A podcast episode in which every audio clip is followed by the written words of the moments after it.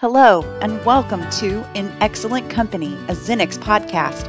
Sit back and get ready to listen as Casey Cunningham, founder and CEO of XINNIX, connects with Bob Jordan, author of Right Leader, Right Time, and founder of Interim Execs Red Team. In this episode, Casey and Bob discuss the four leadership styles he discovered through his team's research. Get ready to take good notes. You're in excellent company today. Robert Red Flash Jordan, Casey Cunningham. I, am cracking up that you've given yourself a call sign that you're I Red did. Flash.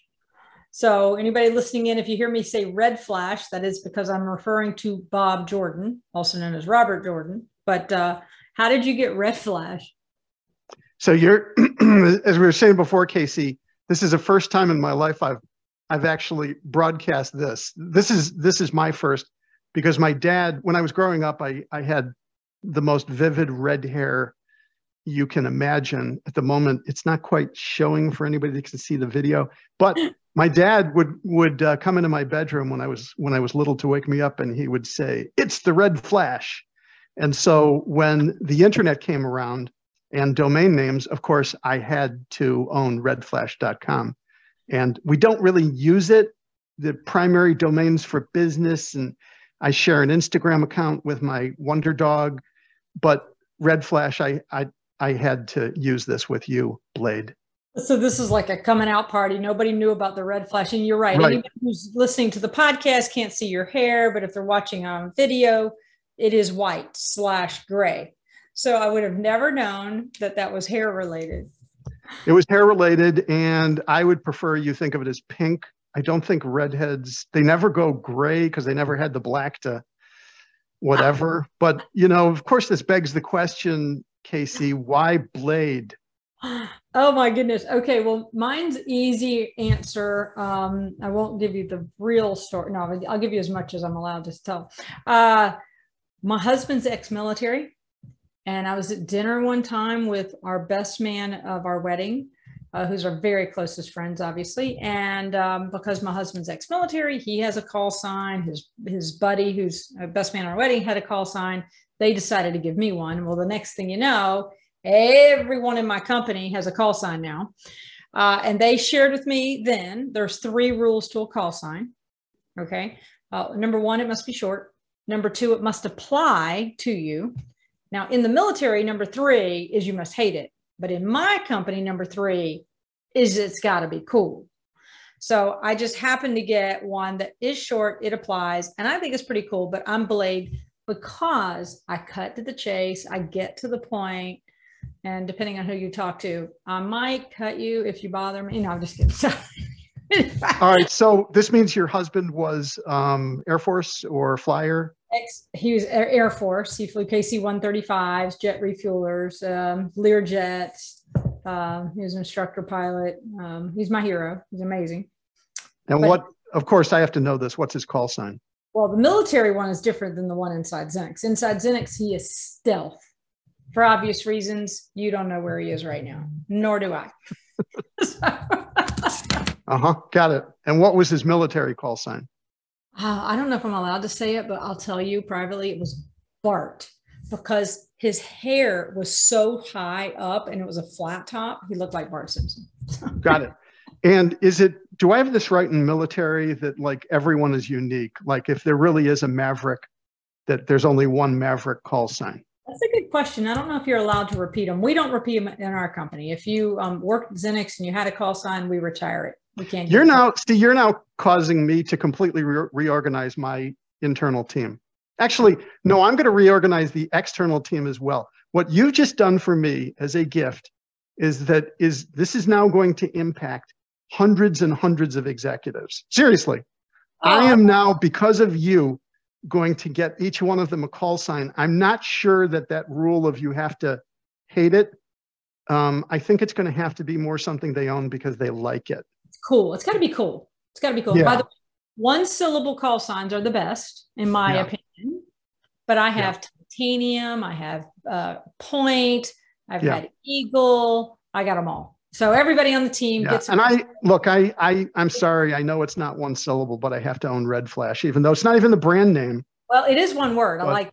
It's one word. It's one word. So that makes a difference, right? You don't really want two words in a call sign if you can help it. So I have so much fun with our team, and uh, we use our call signs in our email. So if you ever want to email me, you can just do blade at xinnix.com and it'll get right to me.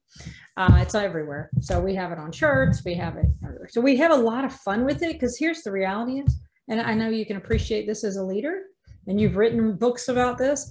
Uh, we want to have fun along the way. When you're having fun, it seems to be a little bit more engaging and interesting. And I certainly don't want to be bored in my life, nor I want anybody around me to be bored. So there you go. So By the way, part of our conversation is we're as we keep veering from topic to topic is KC 135s. I know we're going to talk about the book, um, Right Leader, Right Time. And one of the interviews was we had, um, you know, we have these different leadership styles.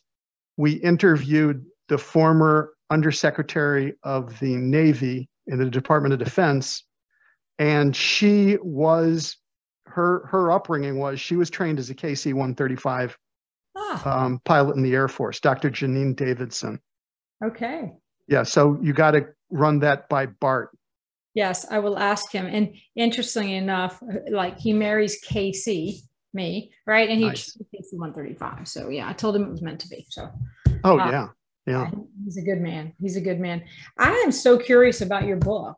Like right leader, right time. What what was the prompting to get you to want to write that? I love the story behind the book. It's a great question. We were prompted by something bad and something good. Hmm. The the bad thing is that so we we run a company called Interim Execs. And Okay. we're this matchmaker around the world. Our organizations call up because they have a leadership need. And over the course of many years, we started this about 15, 16 years ago. Well, thousands of executives showed up on our proverbial doorstep. Over the past decade, it's about 7,000 executives. We were tracking from 50 countries. Well, if you have that kind of thing turning into a business, it, you develop process and system. And so we started ranking and scoring and screening Sure. the vast majority of the executives showing up were having careers and leadership journeys that we would have described as okay, but not great. Hmm. And that was disturbing. The flip side was if you just looked at the top 2%, 3%, oh my gosh, these are phenomenal executives having exceptional careers and leadership journeys. Among the group that was not performing so well, there was this common denominator that we could sum up as trying to be all things to all people. Always a failing strategy. Mhm. Flip side, among the top couple percent of execs, exceptional executives, we saw four distinct leadership styles, which we labeled fixer, artist, builder, and strategist. We had to write about that in particular because we have a mission that if we could talk to people earlier on in their careers and leadership journeys, there are things we wanted to point out from all of these examples that were both cautionary, what to avoid, as well as success and what to move towards, even if it's hard to do. So are these natural tra- so that was the story behind the book you realize you have fixer artists builders and strategists are you as a leader are you naturally suited into one of those four? Is that what you get discovered in the book or what you share? Well, well, Casey, it depends. Hmm. if if for example we believe that fixer mode you grow into it through your career. Artist mode is more of what we would call compelled. Artist is a little more hardwired. So for example artist mode is the kind of energy where you see the world as a blank canvas or a piece of clay Hmm. standout example in the world today is Elon Musk. And I mean specifically Tesla, SpaceX, and the Boring Company. He's also a cautionary example because as you and I are recording this, he still owns Twitter right and he's not crushing it with Twitter. It, it is not his natural mode. He is, he is at his best solving problems in physics and engineering. How do you make better electric vehicle a longer lasting battery? How do we get humanity to Mars? Mm-hmm. He's, I believe, uh, incredibly inspiring. That kind of energy is on a team the renegade, the outsider, the person who is not agreeable, but they can't stop generating ideas. And it's kind of how they're wired. I'll contrast that with Fixer. Fixer is the energy that loves turning around companies, organizations, terrible client relationships. And what we discovered with a lot of Fixer leaders is that earlier in their careers, they were kind of more undifferentiated. They were in a role and everyone thought they were smart. And somebody said, you know, we're having this problem over in another country, or a problem with a different division, or problem with some set of clients. And they would say, Blade's smart. Let's throw her into it and see what happens. No Right. one else could solve this problem. Mm-hmm. And so you go in and it takes you six months, it takes you two years, but you crush it. And the thing is with a fixer is now you're hooked. And the next assignment project company must be running back into a burning building. You can't go back to steady state. So we're not trying to pigeonhole any leader and saying you're only one of these things. All successful leaders have to solve problems. All successful leaders have to be creative. What we are saying is, is that is that exceptional leaders tend to have a dominant or a dominant style plus a secondary, and that that is what helps fuel their success over time, more is there and a more. famous person that you would say is a fixer that I would know? Like uh, Elon was great as the artist example. The example right now that that uh, everyone knows it, it's not necessarily by name is is again as we're recording this ftx went into bankruptcy Right. two months ago the the one of the largest crypto um, currency exchanges in the world and the court immediately appointed a guy named john ray john ray not surprisingly had been at enron before this he didn't cause the problems at enron but he was put in to to clean up the mess. And clean up in the case of Enron or FTX does not mean returning to a former state. There is no former state to go back to.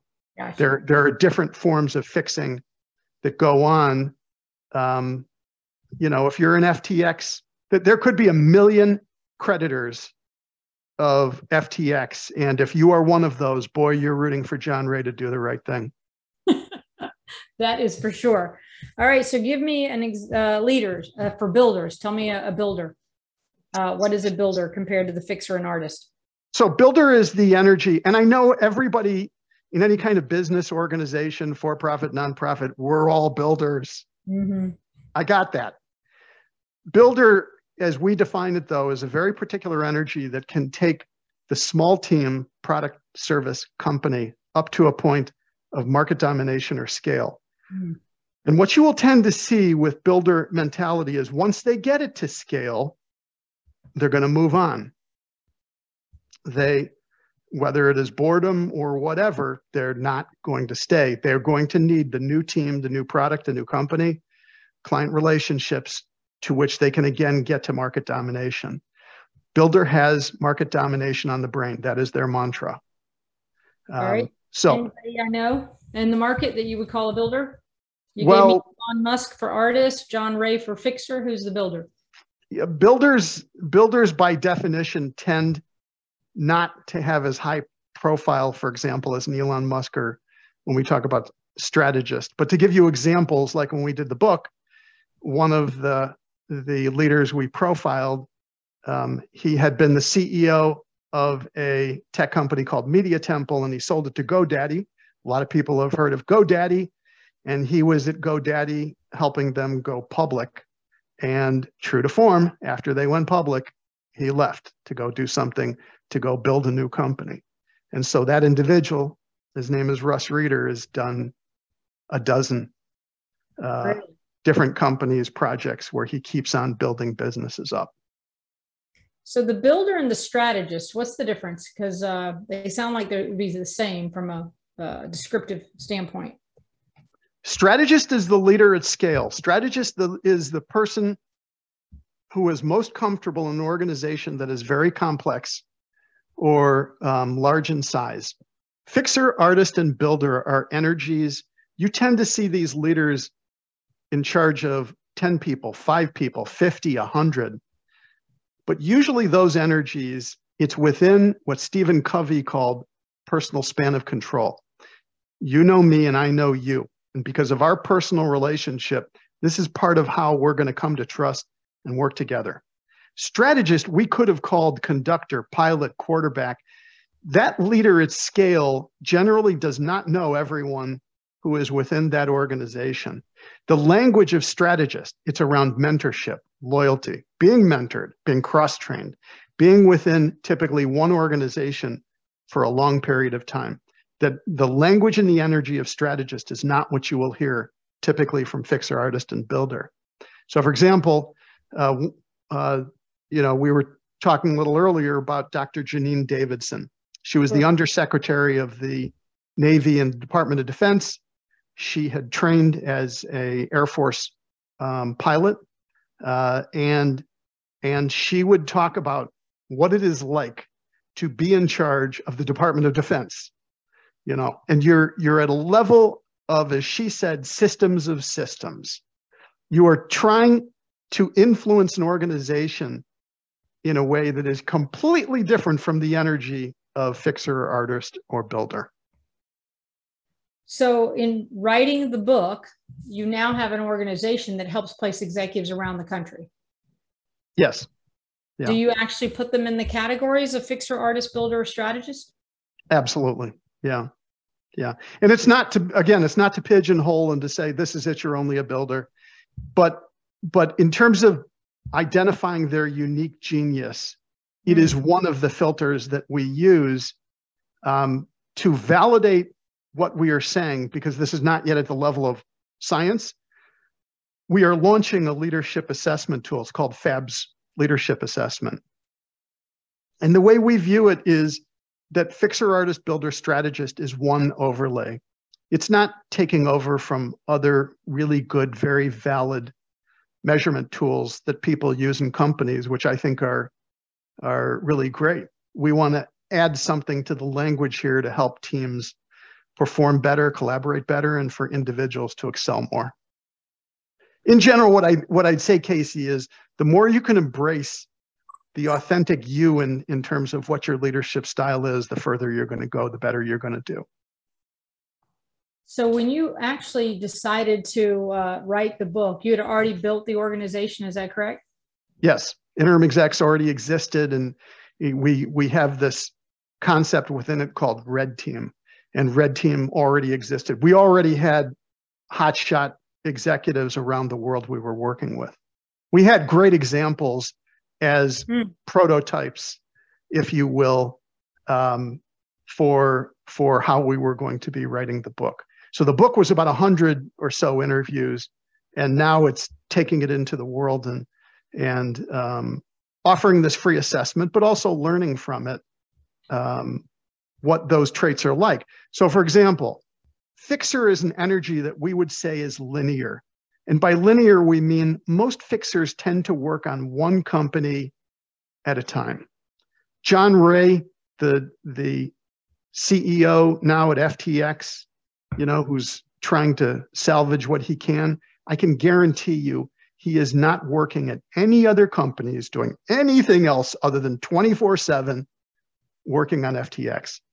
Contrast is, for example, Elon Musk, standout artist leader of the age, he has to work on Tesla, SpaceX, and the Boring Company at the same time. Artist is an energy that needs diffusion and distraction. What I just said is anecdotal, and we want to prove that out through validation by seeing how tens or hundreds of thousands of assessments are filled out for uh, FABs. Well, I'm sitting there reflecting as you're describing it as to which one am I? And I'm imagining any leader listening into this podcast is trying to identify who are they and are they in the right role? And am I the right leader to get us to whatever that next level is or however you define it? So, is there an attribute now that you've studied leadership, you've been the privileged, it sounds like, to have gathered thousands of leaders to help potentially um, organizations all over the world, I'm guessing. Um, get to next level. What are, what are attributes do you think are common among the four? Oh, that's a great question. There are three commonalities among among exceptional leaders. The first is they tend to double down within their strength, and so um, you will see um, great fixer leaders um, that need and understand they have to go into troubled organizations, and that if they were presented with something which is oh so cushy and simple, they would reject it. I mean, in general, we have a phrase we love we used in the book, which is that exceptional leaders reject what is not for their highest and best use. Mm. The second commonality is that uh, great leaders collaborate on steroids. That they're just their ability to collaborate is far more than the talk you hear from most people, which is like, oh, I'm a great collaborator. Well, the reality is the majority of people on teams and leaders are not great collaborators. And the reason is because they don't have the confidence to really do it. If, mm. if you're not secure in your own set of abilities, how you are creative and additive to a team, you'll attempt to do too much because you're trying to cover, which is, well, I can do this, I can do that, I can do the other thing to make sure that somehow you're adding value. That's not what exceptional leaders do. Exceptional leaders say, these are my strengths, and this is the place I'm going to apply myself or to these sets of circumstances. And the rest of it, I'm going to rely on far better collaboration with other people where they really will shine and they will outshine me in those things. That's superior collaboration. The third thing is exceptional leaders don't hide. And what we mean by not hiding, we, we have a favorite example. Uh, Wells Fargo, the bank, uh, for years had this program of uh, cross selling. If you had a credit card, they wanted you to have a checking account. You know, you right. you had a mortgage with them. They wanted. Well, it turned out that they were actually falsely creating millions of accounts their customers had never asked for. And so eventually the CEO of Wells Fargo was hauled in front of Congress mm. and he was directly confronted. They said on these earnings, quarterly earnings calls for years, you talked about this primary way of increasing revenue by cross selling, and it turned out essentially to be a sham. What of it? And he said, It wasn't me, it was the board. Well, anybody who's had any inkling of business understands the board of directors, and certainly the board at Wells Fargo, was not figuring out the tactical plans, you know, within the sales department. And that kind of shirking um, is not an example of of exceptional leadership. And that individual was banned from banking for life after that. Mm.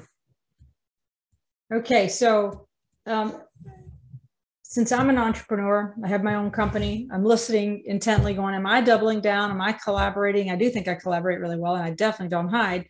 Um, I'm also imagining uh, that you're no different than me or any leader in this country, that there's always a learning. There's this moment where you're like, I thought leadership was X, but it's really Y. Can you share that story with me? Do you remember that moment where you pivoted or you learned something greatly that influenced you as a leader today? Oh, well, I hope I, I just did a pivot today with thanks to you, Casey, which is call signs. So I I want to be a learning machine. Um, early on in my career, a lot of that learning was, you know, a whack upside the head.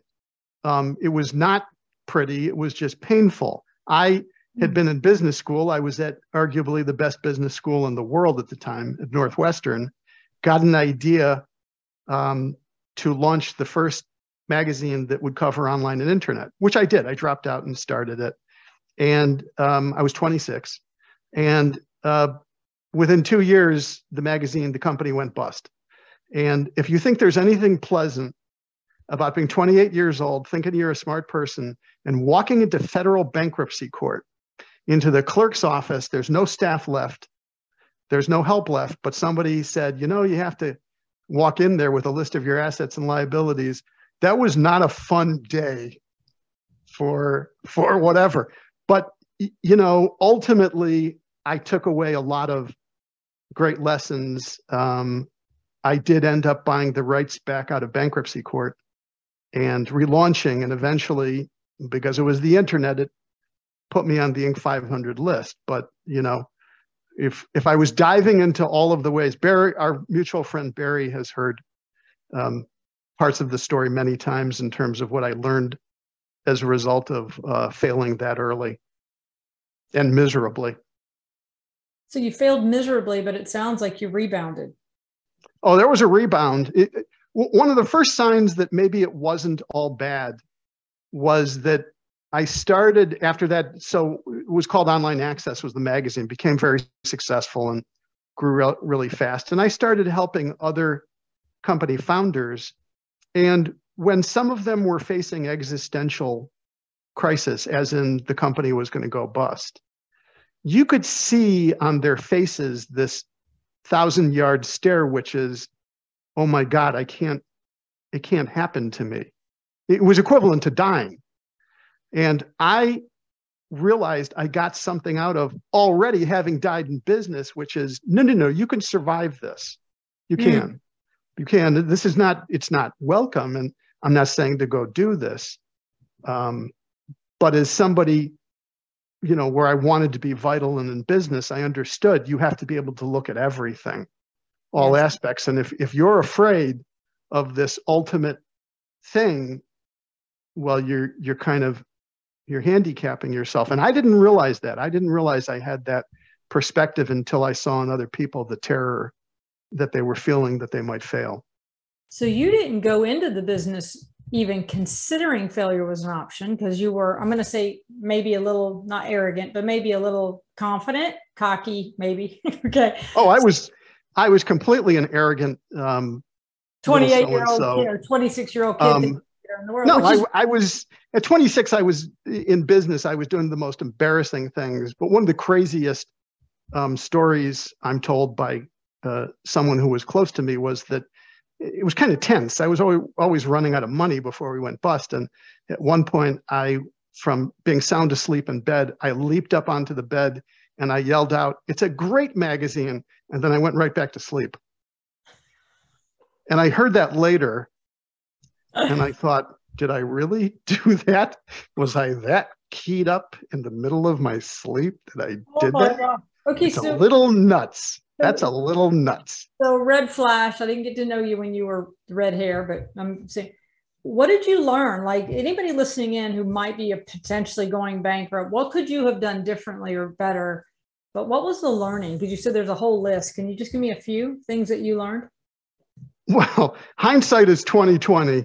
Always, um, always, and that's why we always, uh, don't do it again. I mean, the the most visible thing um, this is going to sound this is going to sound um, snarky or whatever is don't run out of cash um, it, it, sounds it sounds so stupid to say that but you see when you're 26 years old and you have investor money and they're just patting you on the back and saying you're the greatest thing in the world and if you have any trouble just come on back well i was too stupid at the time to realize just come on back had a price tag they didn't mean they were just going to keep investing and keep their same equity. Um, I mean, that, that was the level of naivete I was playing with here at the time. I didn't understand that when I ran out of money, come on back could be the most painful thing I'd experienced in my entire life up to that point. All right. So, number one, don't run out of cash. Yeah. What's number two? Well, there's a lot of other things. For example, I think as early as people can in their career, they should form and be part of a mastermind group, mm. especially for entrepreneurs. When you are the founder, and if you don't have a co founder, it's very lonely. Your family is not the same. They can't understand. You have employees, they can't understand because they're not taking the level of risk. And it's one of the driving reasons in my life that I and my business partner formed Interim Execs, is mm. because mm. it's very lonely when you're in a leadership role, either as a founder, the CEO, on the board or in a role like being an interim executive. You just feel like a force of one. And I so wished when I was doing it that there was somebody in my corner and there was no one in my corner. There, there were, I mean, I had so much family, but they're just not, they weren't in it with me. And oh, I realize now, what's that? I said, I totally get it. It's, it's can be lonely because you can't always speak to the employees about the positioning that you're right. in and the strategy, et cetera. Because it's unfortunately, and, and I say unfortunately, fortunately and unfortunately, they don't have the burden, right? And they don't understand the risk. Um, but yeah. all right, so be a part of a mastermind. Love that advice. All right, one more. Don't run out of cash. Be a part of a mastermind. And this is, by the way, anybody who's listening in, no matter what leadership, where are you getting fed? Well, if you're if you're earlier on and you are starting the company or you're growing it, I want you to think very long and hard before you hire your friends. Mm. It's a big world out there, and there are a lot of recruiters. And if I was tooting our own horn, you know, the, the whole field of interim fractional contract doesn't apply so great to startups because of limited cash. But the broad point in terms of outsourcing is there's so much available to all of us that is not needing to hire somebody full time to have mm-hmm. a great resource and long term partner, if you will. Um, be very careful before you hire your friends because if you, you really need to think hard if it does not work and that was one of the biggest mistakes i hired one of my best friends to head up sales because he had a great personality and and that was that and that was a move that while I survived the business busting and came back and have had a lot of success success since then. I've been in three IPOs. I've been the lead guy on a number of, of sales of companies for huge multiples. The friendship never recovered. Mm, mm. Okay, well, I'm looking at uh, your list of questions again, reflecting as I always do when I get this privilege of talking to people that are uh, really accomplished as a leader in your world. So uh, we're running out of time, but I've got to know from you how do you develop as a leader? I want to be a sponge. Um, I I want to hold myself accountable to goals that include my own growth. Mm. One of the so I'm in a mastermind group, as you can probably imagine, and one of my promises that I have to fulfill every week to my mastermind group are these sessions of of trying to dive deep into learning something new. No mm-hmm. distraction with email, no distraction with my phone. Um, I'm a big fan of meditating. I think that if you are in a leadership role, one of the greatest things you can do to get to the center of you is to meditate. And meditate doesn't have to be a big word. If you simply go to a quiet place, close your eyes, and notice your breathing, you're meditating.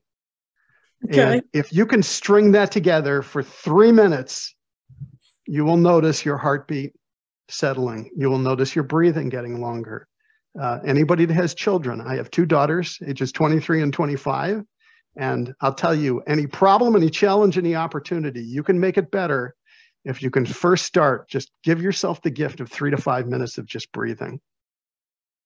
Okay, so I have to ask to, to well, then we got. Can I have you come back because I'm dying to ask you some other questions? But I'd love to keep talking with you, Casey. What are you? Are you a fixer, an artist, a builder, or a strategist? I am so strongly wired as an artist, and what we write in the book is it is at some point to the artist's peril. I can't stop thinking up new things, mm-hmm. and and this sparking I can do and that's not the greatest ability, for example, for building companies. And so, for example, my co author, Olivia Wagner, and business partner, is an outstanding builder. And I need that energy around me, which is just far more genius than I am in that way. So I'm very conscious of trying to be part of a team with other people who are shining so brightly at what they do and and then I can do my thing too. So, uh, should every company have all four on the leadership team? Big, huge, yes. So, you said there's an assessment coming out that you're building that specifically will identify which ones you are. It's out now. If if any of your listeners go to rightleader.com, they can see the tab assessment, and they can take it at one. It, it's about three minutes, and it will instantly give them a result. And I will tell you because we're in learning mode, when they get their result, and then there's a PDF they can see with the descriptions of all four. There's going to be a final question which says, Did we get it right with you? So, you know, we're learning. We we already have people taking it and getting feedback, and and uh, the more the merrier. Okay, well, I'm going to have my entire leadership team take it. So I will give you some feedback on that. But I got to tell you, there's something that you said that I hope everybody walks away with. um, that was that had a moment for me because I'm I'm a sponge. I love learning and I want to grow. And you, you, mentioned the word unique genius, but um, specifically, I'm, gonna, I'm going back to my notes. You use the words that you are a learning machine. And I think right. anybody, anybody that really wants to grow must be. Right. If you stay in your bubble, it's really hard to learn from yourself. You have to learn from the input and the masterminds of other people by collaborating and leaning in. And um, that's a question I'm going to have to go out on social and ask everybody. Uh, you do the call signs with all the executive leaders. I'll go out and say, Hey, I just spoke with this brilliant guy who said he's a learning machine. And when you're learning, you're growing. So, what are you doing to help yourself grow? And, I, and I'm giving you full credit, Blade. Okay. Bring it on. I'm going to go all these execs and I'm going to say, I got this from Casey. Okay. And and everybody on the team now gets a call sign and and it's only one per customer and it's like michael jordan you know i'm from chicago and bulls the number 23 was retired you know and all of that and and that's it so yeah i've got a bulldog on the team i'm trying to think of my whole leadership uh, it, is, it is well i just love the way that your colleague signed point yeah point as an point my assistant, yeah. right? So uh-huh. she's on point. She, by the way, point guard. She's yeah. It relates to. I've got um, bullseye. He shoots bows and bow and arrows. Uh, shoots. Um, I think he shoots animals. Unfortunately, uh, let's see. Uh, anyway, I've got. it, it is fun. Uh, we also give our clients call signs when we get to know them, and they want them. They're like, "I want one." I'm like, well, let me get to know you a little bit. and We'll give you some recommendations, but you're allowed to recommend some as well. But we voted XINNIX yeah. full ceremony. You'd love it, Red Flash. We do a full ceremony with the X. Where you do an X ceremony do an X ceremony. it is official. You have got the call sign. Um, oh, that is awesome. That is awesome. So have some fun with your executive leaders. Now yeah. to know you more, but congratulations on your book, your assessment. And I love, love, love the idea. And we can talk offline about the interim executive who's already got the vast experience I need them to have to not be learning it on my watch, but who have already learned it to bring the wisdom into my company. I just think there's brilliance in that. So congratulations yeah. on your business. Thank um, you. And uh, I look forward to continuing this conversation. You as well, Casey. Thanks so much. Thanks so much for listening. Be sure to join us again and don't forget to check back for new episodes of In Excellent Company, a XINNIX podcast.